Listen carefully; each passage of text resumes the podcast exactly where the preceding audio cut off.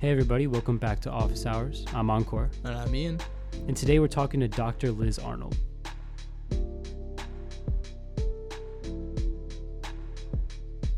Dr. Liz Arnold is a scientific technical leader at Novartis Institutes for Biomedical Research here in Boston. And in this episode, she gives a thoughtful reflection on her undergraduate experience and what many people in general get wrong about the industry. Yeah, and Liz gave us a great new perspective that we have yet to hear from, and we thank her for that, and we hope you guys enjoyed this episode. Awesome. Stay tuned.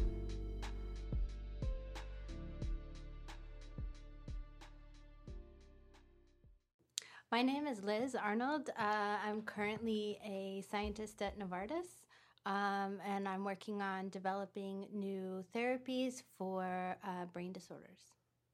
What do you say when someone asks you what you do? You're at a you're at a cocktail party, hanging out with friends, and someone says, "Hey, Liz, what do you do for a living?"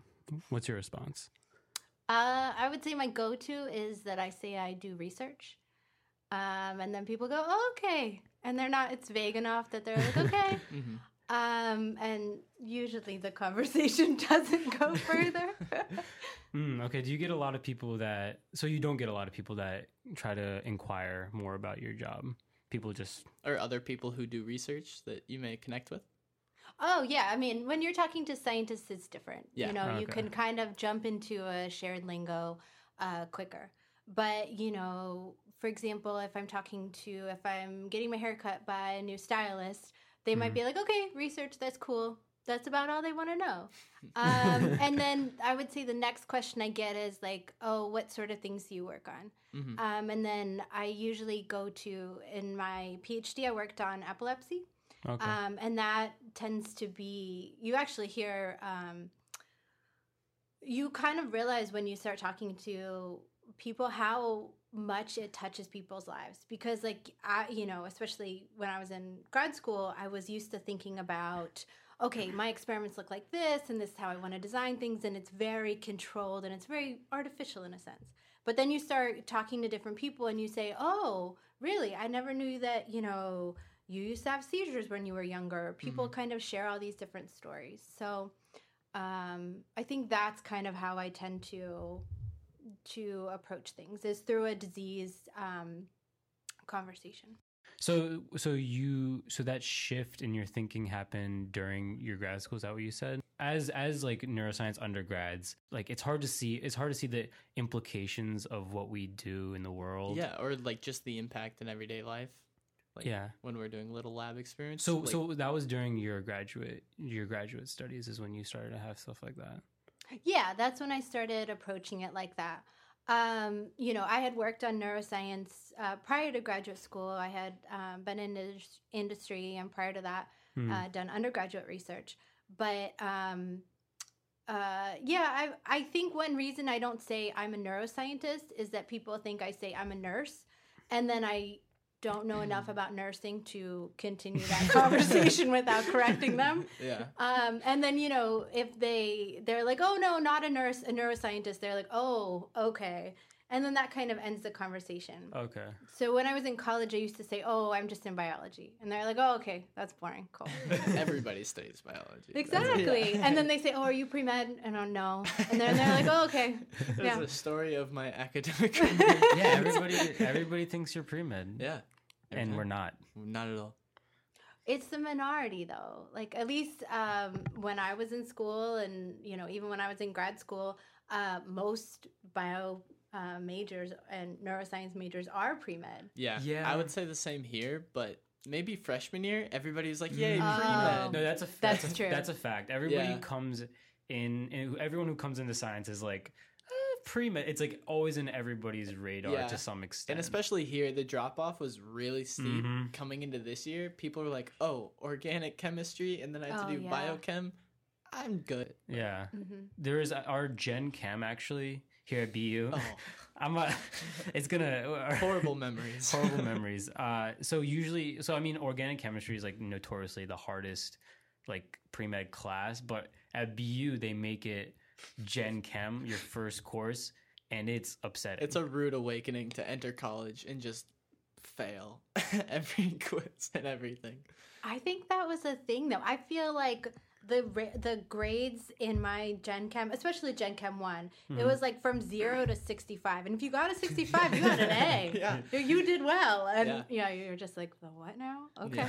No, that's seriously. That's. A, I remember uh, they showed the, the the grade distributions after, and like you can see how many people hmm are still left in the course, and it was like hundreds. We started with. I think wow. we started with six eighty, or like maybe that's too high. Maybe we started around. no, like, we had we had eight over. 600? We had around eight hundred, and then Oh, 800? I think it got narrowed down to like 600, 500, Okay. something. I don't even. It was know it was exact steep, and a lot of kids. Uh, I know one of my older mates is taking chemistry this semester, so it's like the off semester for the second semester of chem instead of the spring. It's in the fall, and the course itself is built a little differently and designed so it's more like I think that would be better. feasible Yeah. to do it. So it's like I think it would be less like you're a number. Yeah, and a little bit more like you could ask a question without like Yeah. needing a microphone. Yeah, things like there's very much that kind of vibe in Yeah. general chemistry, which is where, hey, we're Gen Chem and we're here to crush your soul. Yeah. Because they come into it and they're like, 50% of the class won't pass. We're like, why are you trying to fail us? Yeah, Like, Right, and it's uh, once you go through general chemistry, that's the weird thing is I feel like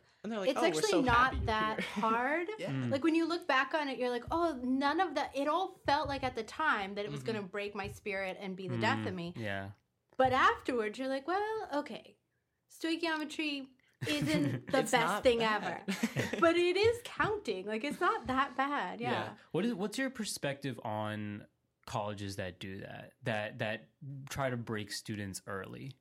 I think that's the difference between big universities and small universities, and I or, or small colleges. I think you're going to get that if you go to a public school or a private school. Um, they did that. You know, I have experience with both. Mhm. Um, you know, for undergrad, I went to NYU, and for grad school, I went to UT Austin. They're both big universities, big research environments, and um, there was definitely a weed out program Mhm. um, at NYU. Um, but I definitely saw it too from an outside perspective while I was in grad school at UT. Okay. So I feel like from friends I know that that doesn't happen so much if you're at like a smaller liberal arts school. It's a little bit um, more welcoming, maybe. Sure.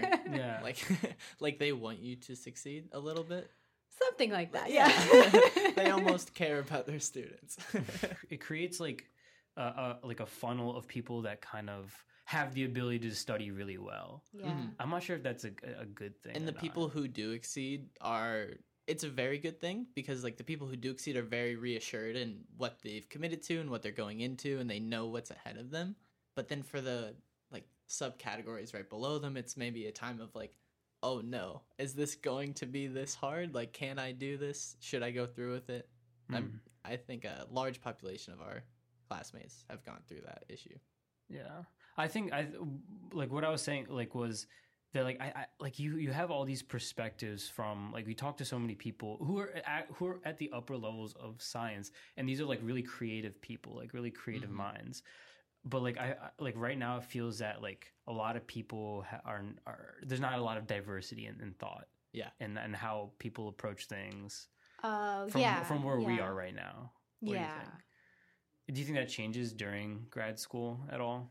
Um, I think it, at least in my experience, it changed once you get out of those big, big classes and into smaller, um, more se- seminar style classes. Um, you know, that starts to drop out. Okay. You know, um, that whole idea that there is a right answer and you need to find that right answer and, you know, go searching there's one mission it's more of a discussion kind of thing it's more of a essay driven thing that was my experience so that framework you know allows for a lot more creativity Hmm. because um some of the you know sub specialties that i feel the most confident in from a you know scholastic um perspective Mm. like i may not have done these experiments but i know a lot about the history of it Mhm.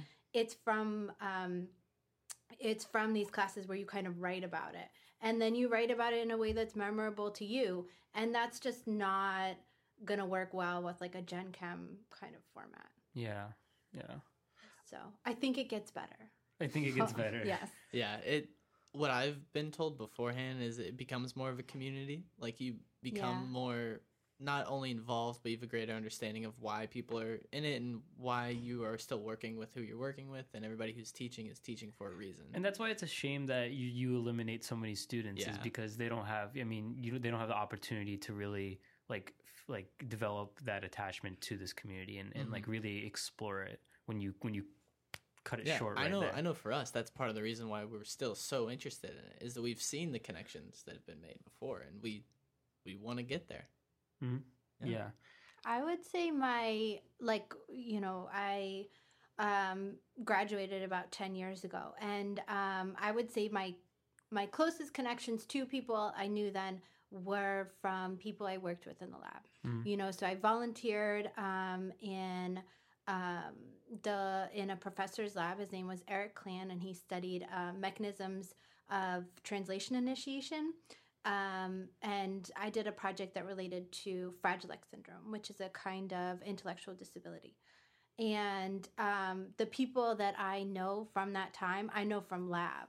Mhm. Um, and then you know you you still have your classmates and your people that you're particularly friends with, but those are the people that like are still helping me when I apply for you know a grant or do this or do that. You know they're still supporting my Mhm. career. Yeah. So, I, I, just transitioning a little bit. So, I, I noticed that you you worked at Pfizer right after your undergrad. Yeah, Is that right? Yeah. So, a- and then you went back to to grad school right after. Yeah.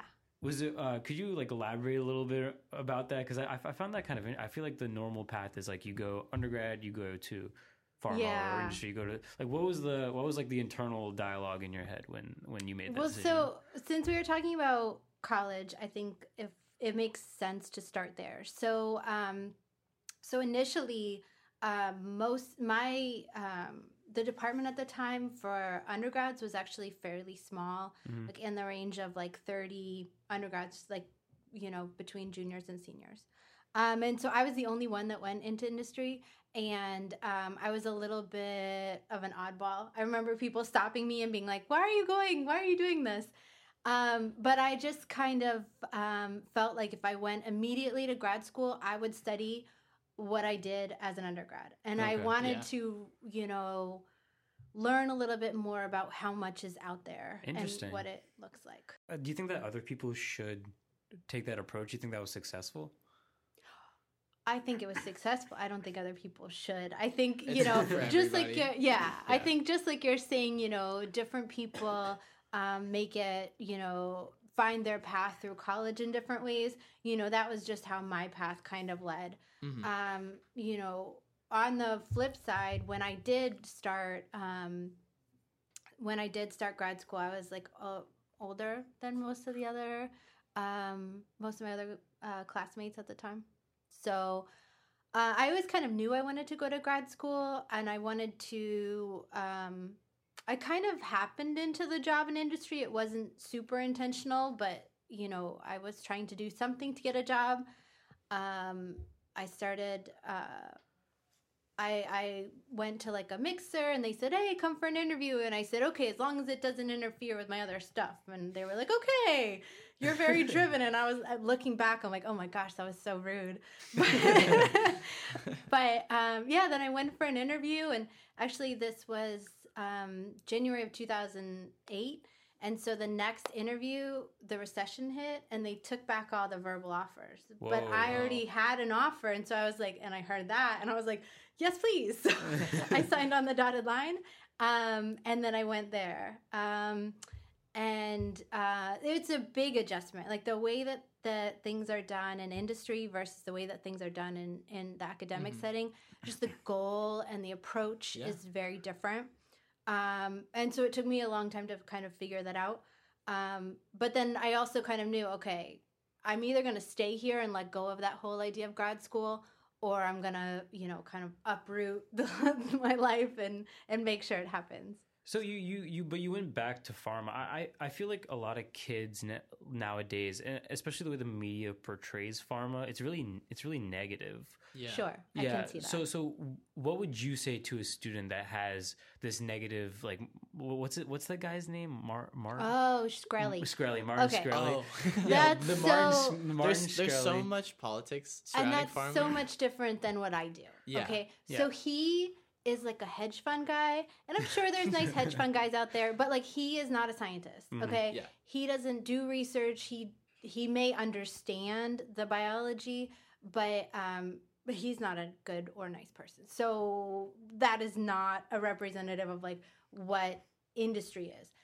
Yes, that is an example of somebody that wanted to make a lot of money and Yeah. succeeded. Yeah. Um, but on the flip side, um, he took a product that was already on the market and then he said, Hey, I can take the price and I can take it here because nobody's going to Yeah. stop me. Mhm. And he wasn't thinking about the ethical things or any of that. I have nothing to do with setting the price. I have nothing to do with Mhm. selling it. I have nothing to do with Mhm. talking to healthcare professionals. I don't see any of that. Mhm. Okay, so I am working in a lab similar to what you're seeing here. You Mhm. know, the thing that's very, very different is that any lab you would join at BU is like, hey, we really want to know the mechanism of X, and we're going to work for years and years and years on that. Mhm. Whereas in industry, the main thing is okay, we want to treat disease X. Mhm. We don't care about, you know, figuring out everything we can. We want to take what's known and add to it a little bit because you have to have, you know, some confidence, but you can't spend all your time adding to it. But you really want to develop something and then test it and then prove to yourself and others that it works and that it's worthwhile to put into people. Because the worst thing in the world, from my perspective, would be if we developed something preclinically and then it went into the clinic and it was like bad, Yeah. bad for Yeah. patients. Yeah. That would be the worst thing. So you try to do everything you can to make sure that you know e- everything is safe and and efficacious. You know, and that's what the FDA works with all different companies to do.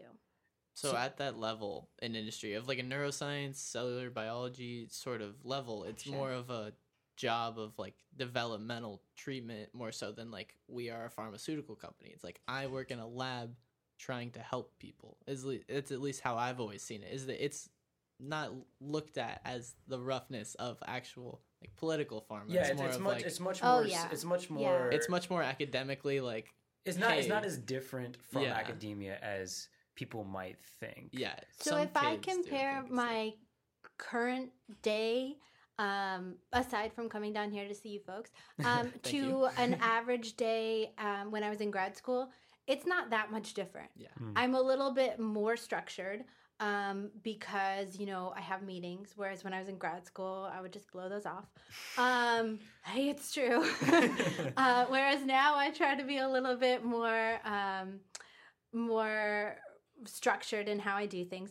But you know, um, it's it's basically the same. I mean, uh, I think one stereotype that is is not true is this whole idea that um, with pharma you have unlimited funds and you can do anything. Yeah. I don't feel like from grad school, you know, to coming to industry, you know, you have so much more money. I think in some like if you are a geneticist that might more affect you. But for me, um it's about the same. Yeah. it's not so different. Is it? And also, I, I would think from uh, like I, I remember in my senior year we did this uh, thing. It's called a practicum, and and Mhm. we went to uh, uh, GlaxoSmithKline, Okay. and we kind of talked to people there. And actually, one of the things they pointed out to me, I had that misconception. One of the things they pointed out to me was that it's the opposite. Like you, they feel like they're you're on a very strict. You have X budget. Like you can't wait. They're very they they can't be wait. I feel like in academia they're super wasteful. Like they just like throw whatever out. Do you do you think that do you think that it's like more limited? Do you know do you know what I'm saying? more restrictive. More restrictive in terms of time and resources. I feel like they're they're explicitly more restrictive like they're trying to be you know um but the, it, that's not necessarily a bad thing um i feel like in both cases if i went to my pi or if i went to um, my boss now and I said, look, I really, really need this, and here's why, um, both are going to say yes and both are going to make sure that I get that. Mhm. You know, so I, I do think that as long as you're trying not to be wasteful and all these kinds of things, um, that you know, one thing in fairness that is different is I don't have to in industry I don't have to apply for funding. So, you know, that That's nice. budget That's, will that, just that come. nice. Right, because there isn't this uncertainty based on grant cycle and be Yeah. based on you know funding records and how much does the NIH have, our budget's getting cut, that kind of thing. So I'm less aware of all that world now. Mhm. So it's it's almost like I don't want to say more comfortable, but you aren't waiting for like the funding reports or like to finalize your grant proposal to see if you're able to even continue in this research. It's more of like security wise. And also, you're also more. i think you can also be more focused on your on Mhm. the science itself instead of like when you're a PI, it's y- it's you sitting in your office writing grant proposals all the time. True, true. So you're definitely less lonely in industry, which is something I uh, like. But also, there isn't this feeling of complete security. Mhm. Um, I mean, at the end of the day, that's kind of a personal things. So some people might feel like, you know, might feel it more than other people. Um, but uh, you know, in industry, you can try to drive the, a project forward and get it towards the clinic. Um, and you always have to hit these milestones where you're like, okay, I'm going to present everything I have to you and try to convince you how awesome this is going to be. But if the powers that be don't think it's awesome, at the end of the day, they're kind of your NIH review board, you know, your Sure. study section. They can still say no. And then you're kind of starting over and figuring things out. And Mhm. yeah, so it's it still has elements of that same process that you're maybe more familiar with from Yeah. here. Is there is there? You've only worked in large pharma companies, is that right? That's kind of accidental. That's kind of accidental. Okay. Is that a good accident? Yeah, yeah. that- I was just I I'm I curious. do think it's good. I've always kind of wanted to work in a startup, but I'm not sure I can do that at this point in my Sure. life. Okay. Um, What do you So- What do you think the What's like the reason why you're hesitating? Like, well, what what's holding you back from going into a startup? So going into a startup, I think uh, I did some work with startups when I was in grad school, um, and uh, they're very dynamic, and you have to wear all the hats. And I think that frequently leads to, okay, this should only take four hours, and then it's nine p.m. and you're still in the office. Mm. And you know, I have a toddler, and I'm not at the point in my life where I can just like not come home for until midnight. Um, so I, the structure for me works well. I think the startup atmosphere can be really good. But you talk about like security. In that case, financial security is not a thing, right? You don't know you're working for the next day. Like, please, let's make it work, make it work, you know? And so that's also, you know, having a family and stuff, not something I'm comfortable with doing right now. But down the road, yeah, sure. I'm, I'm definitely Yeah. open to that. Yeah. It- also, also with structure, you can do other things in your life, hmm like have a kid. Yeah. That is true. And, And- if, if you're in these other avenues, that may not have been an option. Exactly. Yeah. And also you you can explore other like other hobbies I feel like you wouldn't be able to in graduate school. Yeah, where where you're very where you're very limited in what you're doing and you're always spending so much time like Yeah. focusing on your stuff. So I, I was curious I was curious about like what you personally do outside of outside of work your hobbies extra Well, so as I kind of alluded to a moment ago, most of my hobbies right now, um, you know, kind of circle around chasing a two-year-old. Yeah, yeah. Um, but uh, but it is good. It is fun. I I like to. Um, so I have fun with that. Um, but you know, you kind of reference like, hey, in grad school, maybe you can't have hobbies, Yeah. and I don't think that's the case. Mm. Um, and maybe that was, you know, maybe unique to the department I was in and whatever. But for example, I used to go with um, classmates rock climbing every weekend. You know, we would spend like all of usually Saturday, like outside, just, you know, going. It was in Austin, so going from, you know, rock to rock and uh, climbing what we could, and of course, falling off more than I wanted to. but, you know, it was um, being outside and being with friends and uh, doing something challenging. Um, but you know, I have other friends that got really into um, dancing. I had other friends that got really into improv. You know, a painting. Like I, I think grad school is a time to be, you know, to have a hobby Mm. because sometimes when your experiments don't work, that can't lead you Yeah. to like, you know, take it personally. That's true. You Yeah. know, and so having that thing outside of the lab that goes, okay, this is all right. You know, and I actually made that intentional at a certain point where I said, okay, I have the lab, it's great. However, I'm always going to do like some kind of extra side, you know, um, hobby or extracurricular or something to make sure that you don't get too Yeah. caught up. Did you come into grad school with that understanding? Because I feel like that's a mistake people can make potentially. No, no, I would say I learned that along the way. I think my my first semester, I think I all I did was was grad school. I was just like so into Yeah. it and oh, and I also like forgot cuz you know, I had a gap of I don't know, 5 years or something. Um and so I had a um I forgot a lot of things. So I was like on Khan Academy reteaching myself calculus and then like chemistry and I was like, I don't know what I'm doing, but I'm so excited. Yeah, my first semester was crazy. And then my second semester was less. And then I kind of found like a even way. But no, it was definitely trial by error and I feel like hmm there may be like a couple really smart people that already have that part of their life figured out. Mm. But most people, at least most of my classmates, most people I know do the same thing. Where you Yeah. walk in, you're crazy and you're obsessed with it, and you're just like, this is so cool. I can't believe I'm doing this. Oh my gosh, this might kill me. Okay. I need to step back and like realize that I got to take care of me and this will take some time. There's very much there. I mean, I think everybody should at some point, but you have to evaluate that work life balance. As we've talked before with other people, it's like some people it comes late. Some people come in with it established. Like I need time to myself. I need time to like Yeah. release from science because it's my whole life. Yeah. and like so that's a very beneficial thing but some people do like especially for like a rigorous undergrad like sometimes we don't have time to be doing other things That is very encompassing. Yeah. and so when you get Yeah. in that mindset and you transition into grad school you're like this is my life still this is what i need Well, and one difference I I feel like um, is that if you go directly from undergrad to grad, it's hard to be really structured both in their science but also you know in structuring your life. Mhm. Mhm. Um, you know, so for example, I feel like you're still a kid too that's one thing That's true. like 20, yeah. 22 years old. Yeah. i don't want to grow up and be an adult in grad school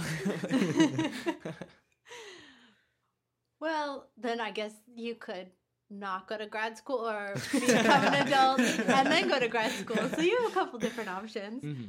Uh, no, but along those lines, grad school is not required, like in general, like or to be a scientist. Because I kind of thought, um, like when I was at your level, that it, it was, yeah and I'm very happy I went.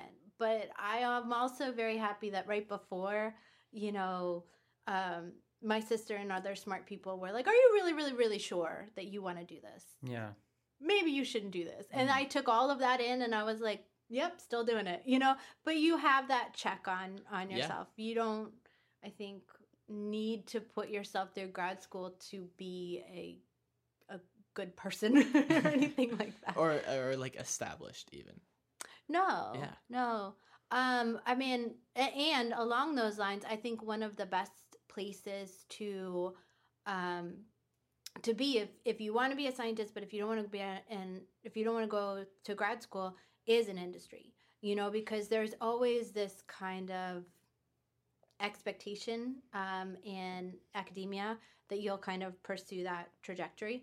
Um, but in industry, there there isn't so much. You know Yeah. um, and you're given a lot more independence. I think that's a very clouded area for us. Like in our undergraduate studies, it's very much of you can't do much unless you get a PhD or Yeah, unless you do yeah. other stuff. But like in reality, people are happy to have you help on any side project or even that's like go straight true. into industry. Is like so side project. Yes, um, I also, for example, like I mentored uh, an undergrad, and then uh, she was like, "Okay, I'm gonna go to grad school. I'm gonna go to grad school," and then she's like, "No, I am gonna go do science policy," and I was like, "Rock on, okay." and then now she's working um, for the Journal of Neuroscience. So there's a lot of things that you can do Mhm. with a bachelor's, Mhm. um, you know, doing research or not. So it's not like to be a real neuroscientist, you need a uh, PhD. hmm That's Yeah. great to hear. Yeah, that can feel like a long slog if you're like, okay, well, I will be hmm ready when I'm 30 or something. You're like, oh gosh. Do you think? Do you think it? Um, because uh, another, I'm not sure if it's a myth or not. Another, another reason why people go to grad school is like if you want to go into industry after, it helps you somehow in the job placement and process. and people like to say like they like to market it as like your salary would be much higher when that's not all that it's about even too is that? But is that generally true? Because you, because you've gone through the job process before, before Yeah. going getting a PhD and after. Do you, did you see any difference? Um, yes, but there's like a, there's a bunch of differences, right? Because at the end of the day, every company is very different. So, for example, um, the first company I worked for, um, I kind of felt like, okay, I will only be able to get so far, and then you're kind of capped. There's a glass ceiling, and that's okay. But I was like, I just am not sure that that's right for me. But then, you know, after I went to grad school, I started at a company at a different company and everybody there had a PhD. So all of a sudden I'm Mm. the least educated person again. And I'm like, "Oh, I didn't see that happening." Okay. And then now I come to a different company and they're a little bit less glass ceiling. There's a little bit more like, "Okay, let's have a talk. How far do you want to go? What kinds of things do you want to do?" you know, are you comfortable with repetitive things? Or, you Mm. know, is a certain point where you're just going to pull your hair out? Like, how can we Yeah. make this work for you? Um, so I think it's very company based, is what I'm trying to get at. Is finding a good fit is incredibly important. That's that's really interesting. How? Because I, I feel like uh, to to me, it's like it, it's so hard to understand how the company culture is before you go into like Yeah. what Yeah. what is yeah. what do you think if you were looking back like how how would you advise someone who's looking for a job in in industry and how can you tell them to how to find that fit how to find what's yeah best and for when them? did you really feel like it was a fit too yeah Oh gosh, those are both really good questions. um, okay, so as far as what would I say to somebody who is looking, um, uh, I think that's hard because I think if when I look back, I, um, I didn't know until I kind of went stumbling through. Like everyone has this idea in their mind that there's like a a right direction, and in Mhm. reality, being a grown up is just stumbling through and figuring things out. yeah Um, so, but I do think, you know, it is a thing that you don't want to end up, you know, some companies have reputations for being, mm, you know, kind of intense or or even toxic you know and and by speaking to people that have been there or are there you know not strictly on the interview but going beyond that i think that's really important. If you know some people that are there that are genuinely happy and you know them well enough that you can kind of say like hey everything's okay and they'll tell you you know because Yeah. uh you know don't say that to everybody you meet on the interview. That might not go well um, but um but yeah it's it's the kind of thing where also when you're around it like you guys being in boston you can get a sense of different companies even just by doing what you're doing now Mhm. you know you can be like oh hey yeah i know this guy who did an internship over there and over there and this guy said everybody over at you know that company is just totally unhappy like you just hear things hmm because you're in this environment. Like for example, when I was in Austin, I didn't hear any of that. I didn't know. Um, but I think funny enough, I didn't realize that this way of doing things worked for me until I left it. So once I went to grad school and I was really like open minded, I was like, I don't know what I'm gonna do. I have years to figure it out. And then I kind of realized, oh man, I just missed that pace. That like, okay, let's keep going, keep going, keep going. What's the next thing? Of the overall pace of pushing things forward um, and pushing projects forward and you know okay this experiment isn't working let's scratch it. Versus in academia you say this experiment isn't working we will spend that year it takes and get it working you Mhm. know? Hmm um, which is totally valuable. I just felt like at the end of the day i had more to contribute to um, the industry setting. I was like, okay, I know that there are super smart people all around the world that can do super smart things, but where can I be the best fit for, you know, making a contribution? Okay.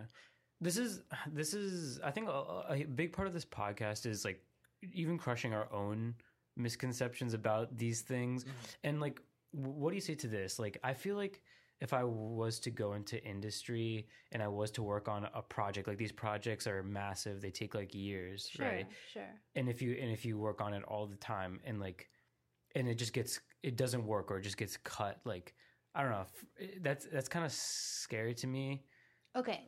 So there's a couple things with that. Okay, you've heard the whole idea that like a drug will take at least a decade, right? Yeah. Before. So that doesn't mean biologists are working on it for a decade. That means soup to nuts. okay Um, so then I think it's really easy to say, okay, out of that decade or 15 years is also, um, I think the, the actual statistic is somewhere more around there.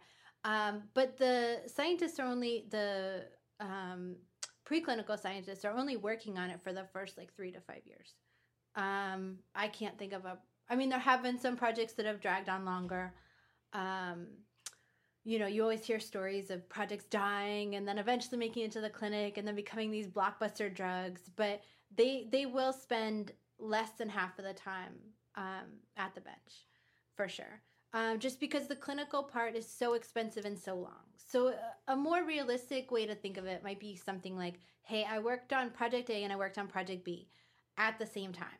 Then project A went into the clinic, project B died, okay and now I'm I'm on to I've already worked on C and D, and now I'm actually when Project A gets on the market, I'm on you know F, G, you Mm, know, yeah, yeah. something else, something wait so that you're like, oh yes, my my uh, effort was was worthwhile, but it was kind of a while ago for you at that point, right? Okay. So you're invested, you know, in your heart, but you're not really invested in your time at that point anymore. okay interesting I like that. that's that's You're an- always busy. Yeah, yeah, That- that's that- definitely that's true. definitely something to look for as well because you can't have ups and downs in industry like it's i mean i had Well- a job over the summer where it was like either 7 to 4 p.m just like work work work work work or it was like work an hour nothing for like two. And that was just inconsistency was not Oh, something i appreciated. Yeah. Mm. and so having that consistency is very nice. I agree. I, it seems like you're pretty comfortable where you're at. Is that a fair like in terms of in terms of you're happy with like your job in industry right? Yeah. you wouldn't want to go into academia. Is there was there ever a point where like that was that confidence was kind of questioned where you kind of questioned whether you wanted to stay in industry or what or if you're in academia whether you want to stay in academia Oh yeah, yeah. I would say um, I didn't kind of um, settle on this trajectory until maybe three or four years ago. Uh, I was kind of open minded. There's some times where I wasn't really thinking about it, and months would go by, and you know I was kind of doing my own thing. Um, but I think you know small things happen where you kind of uh, look at what you're looking for, but you also look at what happens to other people. And, you know, at the end of the day, for me, I just didn't feel like I would be able to have a family and live the kind of life I wanted in um in academia. I mean, I just had I know there are wonderful role models, but up close and personal, I just saw that it's it's a challenge. And I kind of had known um, from my previous experience in industry that it's it's doable in that sense. Like life is not supposed to be easy. You're not supposed to sleep through it. But it's also supposed to be the kind of thing where you can succeed and you can structure things in the way to kind of um, to kind of try to make that happen. Um, and so I don't know. I just didn't see, you know, my personality, my life goals, kind of the pace that I wanted to work at. I didn't see that really working for um, for an academic um, position. But um, you know that that wasn't the case all along. I was Mm. kind of open minded to it, and then that's what developed over the years. Is I kind of um, made these decisions. Do- Everyone. do you think do you think that. that's a do you think that's a, a general trend of a, a lot of people feel the same Mhm. way that they they can't or do you think it was uh, unique to you like the the idea that that you can't balance or, or it would be very difficult to Yeah. balance and it would be detrimental to try and balance academia And with- if and if that wasn't it, what are some like the typical pathways people may have taken? to try and balance is that what you're saying? Yeah, or well, like if if they were unable to, what other options do we have? Oh okay Oh, okay. So say you go the academic route and then you say, okay, I want to jump off this Mm-hmm. uh, this train. Um, there's lots of directions that you can go. Um, I think my concerns may not have been founded. Um, I think other people, you know, maybe I just saw some into some people's lives when they were struggling, and if I had checked in a year later, you know, they'd be like, "This was the best decision." Yes, there were hard times, but no big, you know. So you never know. Um, but yeah, there's tons of things you can do um, you know, at any point. Like we discussed earlier, okay, PhD is not necessary. But say you're like, okay, I want to do a PhD. So you do that, and then, you know, I jumped off at that point. Like I didn't do an academic postdoc. Um, I've worked at two companies since um, since I defended my uh, thesis, and that's the direction that I'm planning to go. Um, it's clearly not in the academic way. Mhm. Uh, th- but um, but yeah, there's other people that you know. I was mentioning the policy thing. There's there's other people that do that with a PhD or even postdoc experience. Oh, um, another example is I know people that have run labs and then they just um, you know things kind of change, their goals change, and in my case, I know people that ran labs and are now Mhm. um, in industry, like leading big teams. But um, there's there's all different kinds of um, places to go. Another one is data science. Um, Mhm. So the more you know about computer science and all that kind of thing, uh, the more valuable. Um, Do you know anything about the like like the startup industry? Because I feel like there's that's a new like a newer thing. Yeah, and there's also some private industries doing their own research. Mhm. That Not not even just research, just just like like technologies. Um, like I'm I'm specifically interested in education. So like, do you think that would like like do you think I want to go into grad school and do like a cognitive neuroscience program that's uh, related to something like uh, learning in a cognitive level and education? So I'm going to be eventually working at a lab that does something like that. That's what I'm doing right now. Do you think it would be beneficial to get a PhD or like or go or think about academia if you if you want to jump into like a startup that kind of uses these things, these technologies, these ways of thinking? Um, well, so I think I think a couple things about that is like, do you want to be part of the development of this um, technology more from a theoretical? This is what's helpful to for people to learn, or do you want to come into it from more of a okay, if we're going to make the app like this, it actually would work better or be more effective like that? Because those are different skills, right? Yeah, yeah. Mhm. So I think if you can sit and picture like, okay, this is my best case scenario of like I want to be in a startup that looks something like this and I want to be able to put in these kinds of things. Yeah. Um, you know, I wouldn't say that you're to that you would need a PhD for that. I think a more common trajectory that I've heard is more like I got the PhD, I didn't know what to do. I kind of, you know, did some soul searching for a little bit, realized that the startup world was really interesting, and then kind of pivoted into that. Okay. So I don't think it's the most common way to start and say, okay, I'm I'm thinking about things in this way. Um, I'm gonna go to grad school.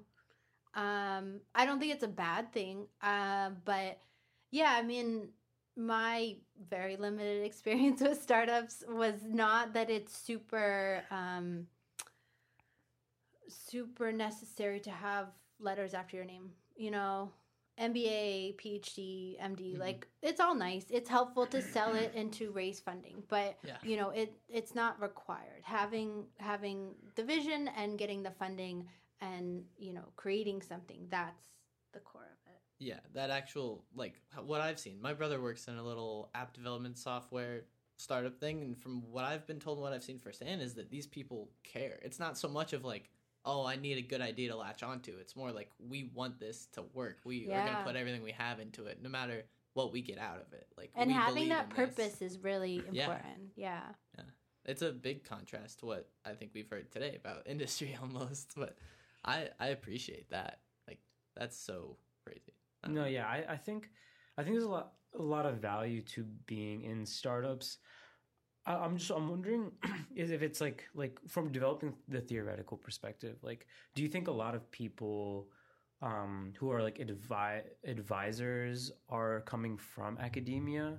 Like, do you think they they they they take their they they base their theoretical model, like whatever's new and novel, the technology, based on like people that are already in academia, or do they think do you think they take it from someone that's already at the company that they've hired? Like like get a board member or someone that works in academia. Yeah, sure, sure. Um, I could see a situation where, you know, as an advisor, you have, you know, somebody that's a professor in education or something like that.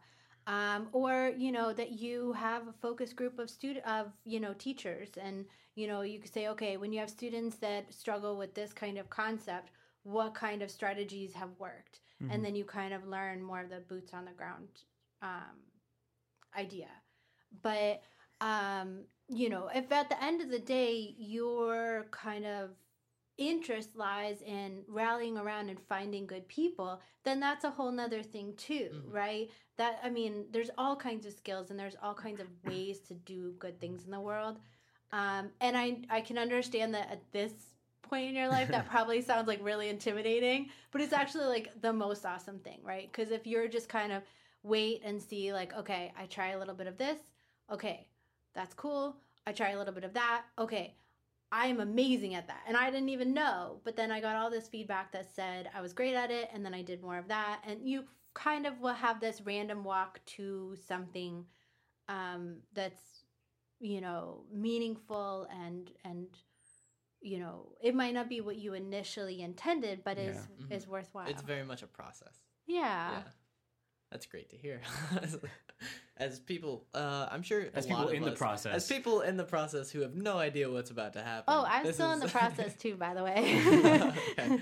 but from from at least our perspective and our, i'm sure most of our classmates it's very much like like what we said before is like oh do i just go to grad school get a phd or do i just feel it out like do i just float around trying to get lab positions trying to figure out what i want to do and that that idea is scary because like you know i'm sure we all got to pay bills we all got to figure out what we want to do with our life and just so much goes into it you in such can a make the same amount of money i think as a tech as you do as a grad student Mm-hmm. so like i get the whole bill thing but i think in general taking a year before grad school or med school or like whatever school any kind of smart people school like your brain just needs to rest like Yeah. you know you like undergrad is people talk about it like oh it's undergrad and then you go to grad school no undergrad is like a big thing and it's, hard yeah, and it's, it's hard. It's tireless, like I'm you know. tired. Yeah, and so taking a year and doing something and realizing that you have skills,